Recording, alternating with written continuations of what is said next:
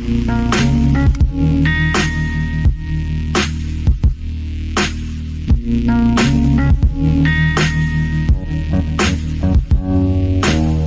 to Doctrine and Devotion, a podcast exploring Christian faith and practice from a reformed. I can't even do it. Why? I can't even do it. Why? Because I'm, I'm a little annoyed, a little hurt. Why? Why are you annoyed? Why are you hurt? The fact that you don't even know. I really don't know. I gave you though. We, we sat down, we talked, mm-hmm. we recorded a super long episode on Freedom Sunday, Yeah. and now we're still sitting here. Yeah. I'm still waiting. What, what are you waiting for? What are you waiting for? Seriously, bro. No. Seriously. serious. What's going on?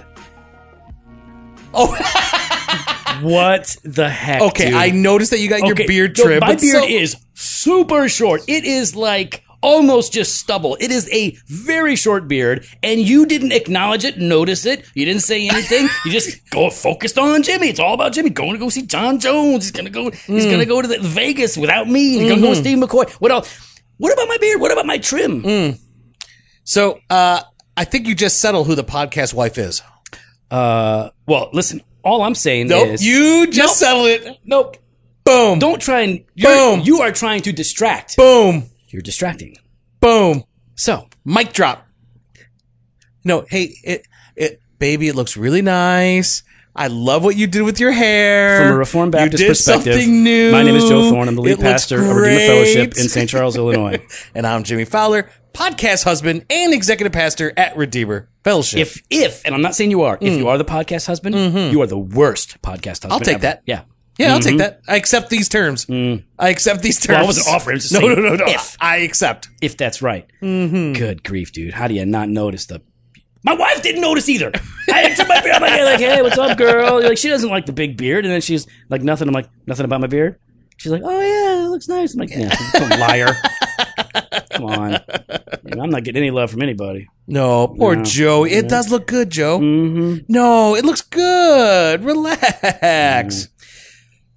So we're talking about what are we talking about, Jimmy? Well, we are back in the 1689. Chapter uh, 18. chapter 18. Now, we're in paragraph three, but we're not going to do the whole paragraph. It's a long paragraph. There's a, It's lot it's- here. It's, a long paragraph. It's a good paragraph, and um, we want to we we want to ease into it because there's a lot that we want to cover. yeah. Um, the the first half of paragraph three says this: This infallible assurance does not so belong to the essence of faith, but that a true believer may wait long and struggle with many difficulties before he be a partaker of it. Yet being enabled by the Spirit to know the things which are freely given of him, given him of God, he may, without extraordinary revelation and the right use of the means, attain thereunto. So I read that about. Hmm. Did you as- mess uh, it yeah, up? I read it like you read it. Oh, Mhm. I bet. I think Matt's going to have some uh, some thoughts on your reading. Oh, really? Yes. You mean uh, the the the pilot? Yeah. Matt? Actually, I'm going to see if he's going to be. I'm going to see what flight he's flying to because he does the Vegas route. I'm going to Mm-hmm. check, it. Yeah, yeah. It's like you're, you got you're like you're all you and all your buddies like traveling around, Mm-hmm. going to Vegas and stuff. I'm just sitting here trimming my beard for 30 minutes, trying to get it even. And uh, Did a really good job. mhm. all right. So this Look at you. this uh, this assurance this assurance. Wait, it is a little too short though. no, no, it's not. I went. I wanted to go real short. No, no, it's almost like Pat short. Yeah. No, no, it's not because I, I see what I did down here. Uh huh. Uh, you, my beard covers my whole chin and jaw still. So, um, so, all right. First so- part. yeah, this assurance, right? It's uh, the infallible assurance. Again, this just means that the assurance that God gives is of divine origin. It is trustworthy.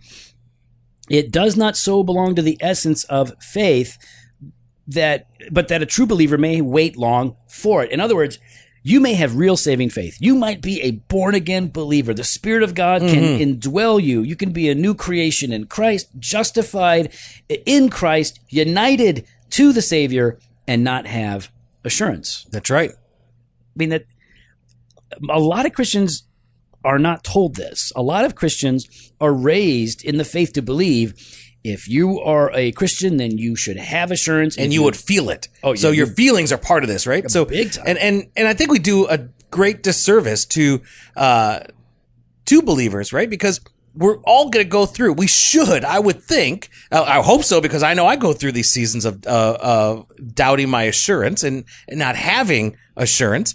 Um, that when people start to think, "What's wrong with me?" Then they start to think maybe I'm not a believer. Maybe maybe I'm not a true Christian. Maybe maybe this is not real. Then Yeah, and it's, it's like we forget or we don't pay attention to the fact that men like Job and David had these seasons, these Yeah. times when their assurance waned. Like when there were when there was a, a situation uh, that God used uh, in in His operations in their life in their heart to bring them to a place where their assurance evaporated or Yeah. weakened. Um, some of us, as true believers, will have to wait for assurance, and it might be a long wait. long. What? Really? Can't just like they, hey, nobody likes waiting. Mm-hmm. Oh, especially Joe. Okay, Joe I don't can- like waiting. You And cannot wait. Jen, like so when, when we stop at a stoplight, I'm already annoyed because I, I have to wait. But the long ones, you know, like over here on Randall, some of those lights Mm-hmm. Yeah, on Randall yeah, Road. Yeah, and usually what happens is I, I'm, I stay quiet, um, not calm, but I stay quiet, and then I finally go, "How long is this light?" And then it changes. That's usually what that's. Uh, it, they've timed it to to my amount of patience precisely. Mm, so it's all about you. they you. Bring me to my breaking point, and I finally go, "What's going on?" And then it changes, and then it I'm like, "Okay." just for you. And then Jen is just like, "What is your problem?" So um, we have to wait sometimes long, which means like you're going to be struggling, right? It's a struggling with many difficulties.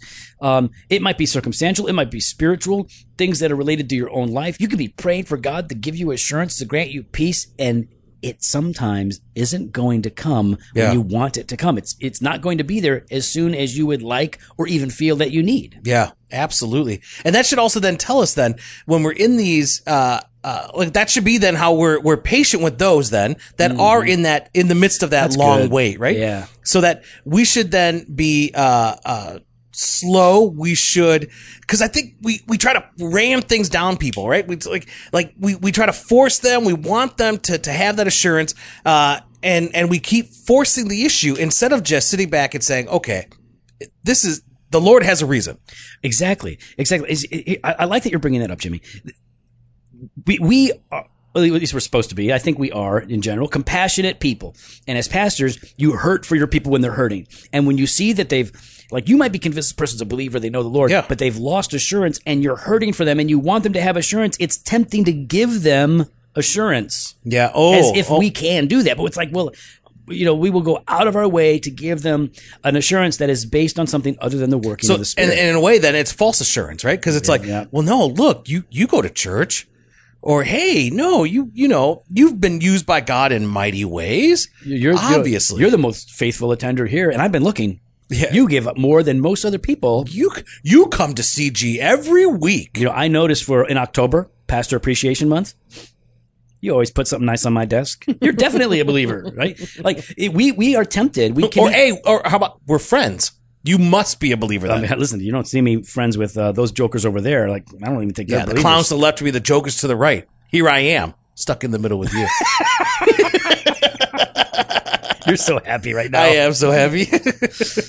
So, true believers do sometimes have to wait long and struggle. And one of the things that you said was that uh, there are reasons. yeah, So, like sometimes when you read when you read Puritans on this issue in particular, um, they will talk about reasons that we lose our assurance, right? And so sometimes it's tied to uh, habitual sin, Yep. not using the means of grace, and the things that we do.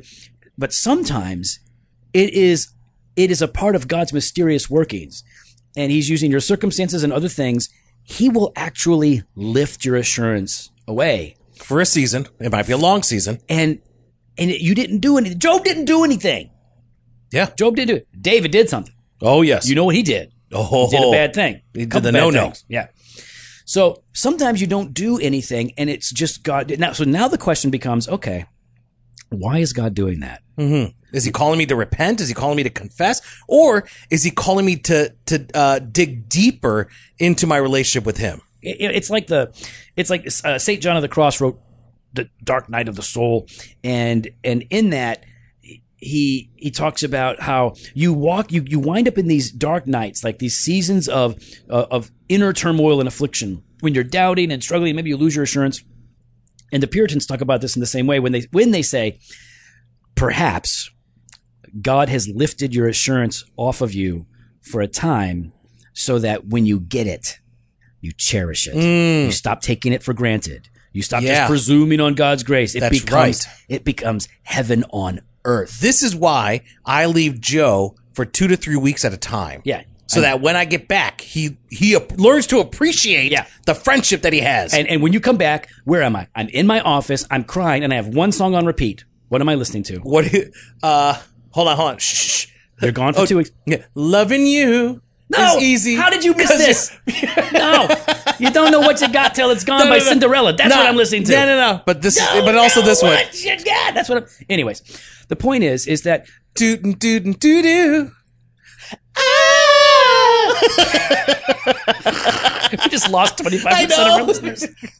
Don't care. Hey, um, so that's one of the reasons. Um, another reason that God may um, may put you in a season of waiting Yeah. before the sense of assurance comes back is so that you will pursue it. So that you will pursue Oh, him, yeah. So that you will seek him. Like, and this is where I was going originally with Saint John of the Cross. Um, it's easy, uh, he argues, it's easy uh, to pursue the Lord and to and to use the means of grace Mm-hmm. and and you know walk with Jesus because he walks with me and he talks with me and he tells me that I'm his own. Like all this fun because things are good, right? Yeah, yeah.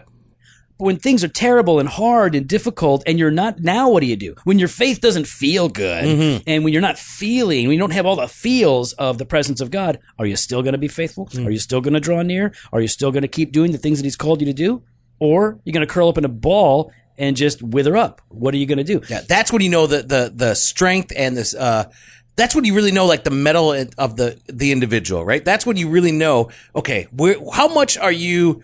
Do you trust in this? How much of this like are are you devoted Mm-hmm. to God uh, when it's not going well? It's it's really easy to to follow people and to follow the Lord when things are going great. Yeah. Even in marriages, right?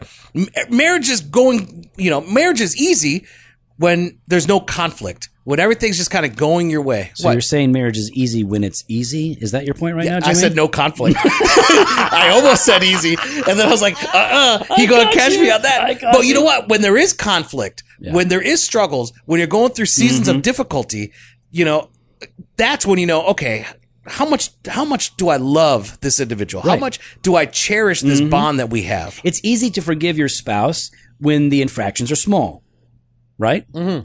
okay but when they really hurt you Yeah, that's that's the test you know that and that's the opportunity and and when we've walked with couples and we, we've experienced this i think in our own marriages when we walk these couples through difficulties what they can discover on the other end of the affliction of the betrayal of the disaster is greater joy and sweetness in a marriage that is restored than they had before that's right. because things have been restored. They appreciate what they have. So as we're as we're going through this, and we have a long way to go. As we're going through this, keep oh, in we mind. still on just the first part there. if, I just I just mean on this topic in, Oh. in, in in this chapter in general. Like if you are struggling with an assurance of your salvation, what we are, we are not saying don't worry about it. no, You, no, You're saved. We're saying don't despair, don't panic. Seek the Lord now. press in. He's got a purpose for what you're going through. Now, um, so you know, it says uh, it, this assurance does not belong to the essence of faith, but that a true believer may wait long and struggle with many difficulties before he be a partaker. Mm-hmm. That's right. Yet, being enabled by the Spirit to know the things that are freely given him of God, he may, without extraordinary revelation, in the right use of the means of grace, or in the right use of means, attain thereunto. That's right. What are they talking about? What? Yeah, well, I mean, they're talking about the, the means of grace. So that as you're pressing in, right, as Mm-hmm. you're pressing into to the study of God's word, to prayer, to corporate worship, the Holy Spirit is using these things to impress upon you Mm-hmm. uh, that this assurance. So it's not an extraordinary revelation. No, You don't have it's not you're not it's not the mountaintop experience where the angels break through and there are visions and like yeah, you're not walking down the road and then blinded by the light. yeah and Well, all of a sudden, uh, Paul uh, uh, well, Paul yeah, was- but, yeah. but you're not Paul. no See, No. that's the thing. Everyone's Yeah. like, "Oh, I should have this great, extraordinary revelation." Paul's No. experience was normative for all Christians. We should all have these things, you know. Blinded. I'm gonna have all these songs stuck in my head now. Here, so it's. I think a lot of us are waiting for that. We think like, I need something big. I need God to really prove it to me. I need God to to to give me a dream, a vision, something supernatural. Uh, There's got to be some miraculous thing that happens in my life. and it's not. That's listen. Without extraordinary revelation, in the right use of means, Mm-hmm. if you want assurance of your salvation, then you will find it through scripture and prayer and the communion of the saints and corporate worship. That's right. Right? You're good. This is where you're going to find it. And get this. Those are the same means that grow your faith. These are the same things that that keep your faith. That right. They keep your faith. They intensify your hatred for sin. They intensify your joy in the Lord. You, you, you shouldn't be surprised that that your assurance is tied to these things when the health of your faith and your soul depends right. on these things as well. So I, I don't want to be the guy who looks back on the last year or the last couple of months and and says, "Man, um, I was so hurting and so hungry for more of God, and I didn't feast on the food that He set before me." Yeah. Uh, it's like I was I was waiting for something else. Like I, I think it's just it's it's easy for us to do that because like well yeah read your Bible pray every day and you grow grow grow like the old little kid song, and I it's like that becomes so trite so familiar mm-hmm. that it's like well yeah I, Become so complacent. yeah why would I read my, like okay tell me again I'm supposed to read my Bible because that's the answer you know like we we get that way Yeah. Yeah. with uh but it is. yeah, it, it, this it is living and active. You see, the, the problem is not in the word. The problem is in us. And sometimes, you know, you, some you need to read the word, especially when you don't want to read the word. I, a lot of us do it the wrong way. We think like, oh man, we open the Bible when we're excited to open the Bible. We're all over it, man. Yeah. We're doing it, and then you Instagram it. You know, like, hey, I'm going to Yeah. share everybody, and let's assume the best. You're not doing it to show off. You're doing it to show that you're excited about what the Lord is teaching you. Okay, And you're trying to encourage others. Yeah, totally, totally legit. I'm not going to be a hater on doing that stuff. Now, um, but then I'm not feeling it. I don't want to, so we don't. Well, the question is, why not? You certainly have the natural capacity to do it. You, you know, you can open a Bible, you can read. So why don't you? Well, I'm not feeling it. So what? Mm-hmm. Well, I don't want to be a hypocrite. That's dumb. Uh, be- Church is full of hypocrites. yeah, and, and, and it's not hypocritical to read the Bible when you don't want to. It would be hypocritical for you to tell everybody that they should read the Bible and pretend as if you're reading your Bible when you're not. It's not hypocritical. And you would say, well, I don't want to be a pretender. You're not pretending. You're being honest. I don't want to read the Bible, but I'm going to read the Bible right now. I'm going to pray. I'm going to seek the Lord. I don't really have the words to say, so I'm just going to get on my knees and I'm going to close my eyes and I'm just going to breathe and and and just uh, essentially without using any words wait for God to do something that I need him to do. That's that's not pretending. Yeah. We're not we're not telling you you got to pretend. It's the last thing we want you to do. But I don't want to look back on the last couple of weeks and and realize like and I have, I've done this. Like I wasted all this time. I can't get that week back. Like I think about it like that. Like when I go through a season when maybe it's because I'm lacking assurance or I'm just struggling with a sin, whatever it is, and I look back and I realize like, wow, the, for the past week or month, whatever it is, I have neglected the means of grace. I can't get that week back. That week is gone. Mm-hmm. I could be farther along in my walk with Jesus than I am right now. That's right. If I didn't waste that time. And so the good news is, is God receives us when we repent, when we open the Word, open arms. You know, uh, the father of the prodigal, he's like, "Come on back, I've got you, man. Here's the robe, here's the slippers. Let's have the feast. Let's party in our communion together." It's there, but I, I the idea of wasting time grieves me, but not usually until after the fact. So, this assurance that we want, this assurance that we do need in our Christian lives, and we are going to have, is not a guarantee. It's not going to be there all the time. And, and oftentimes, it's not going to come until after there is a long wait and a real struggle. That's right. Well, we'd love to hear your thoughts. You can follow us online on Instagram and Twitter at Doc and Devo or on Facebook slash Doctrine and Devotion. You can head to the website, drdevotion.com. There you can contact us. You can sign up for the email blast or hit up the store jofostore.com and grab some gear. Fresh pod every Monday and Thursday, blog posts on Wednesdays, video content on Fridays. Later.